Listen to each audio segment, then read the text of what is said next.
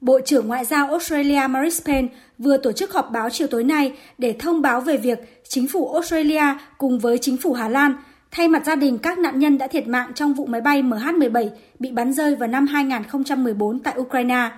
bắt đầu tiến hành các thủ tục pháp lý đối với Nga tại Tổ chức Hàng không Dân dụng Quốc tế để tìm ra sự thật, công lý và trách nhiệm đối với thảm họa khủng khiếp này. Australia và Hà Lan cho rằng một số người Nga được đào tạo đã bắn rơi máy bay MH17 đang trên đường từ Amsterdam, Hà Lan tới Kuala Lumpur, Malaysia, làm 298 người thiệt mạng, trong đó có 38 công dân và thường trú nhân Australia. Sau khi xảy ra vụ việc, các quốc gia và tổ chức có liên quan đã tiến hành điều tra trong nhiều năm.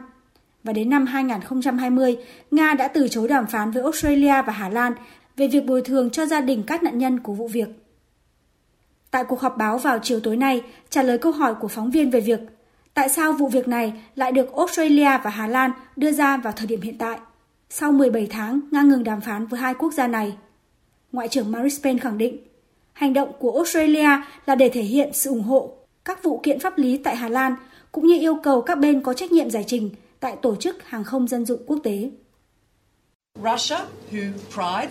Nga tham gia vào nhiều tổ chức đa phương, nhưng nước này không nên có quyền bỏ phiếu trong cuộc bầu cử tại Tổ chức Hàng không Dân dụng Quốc tế, không nên được tham gia bỏ phiếu tại các vụ kiện tụng ở cơ quan này, cũng như nên bị tước bỏ khả năng có thể ngăn cản sự đồng thuận. Vụ việc này là để ngăn cản quyền bỏ phiếu của Nga và về trách nhiệm giải trình. Đây không phải là lần đầu tiên Australia và Hà Lan cáo buộc Nga đứng đằng sau vụ máy bay MH17 bị bắn rơi. Tuy nhiên, chính phủ Nga luôn phủ nhận cáo buộc này. Hiện chưa rõ mục đích thực sự đằng sau động thái này, song dư luận Australia cho biết đây là một trong những nỗ lực của Australia và Hà Lan nhằm gây sức ép buộc Nga phải quay trở lại bàn đàm phán.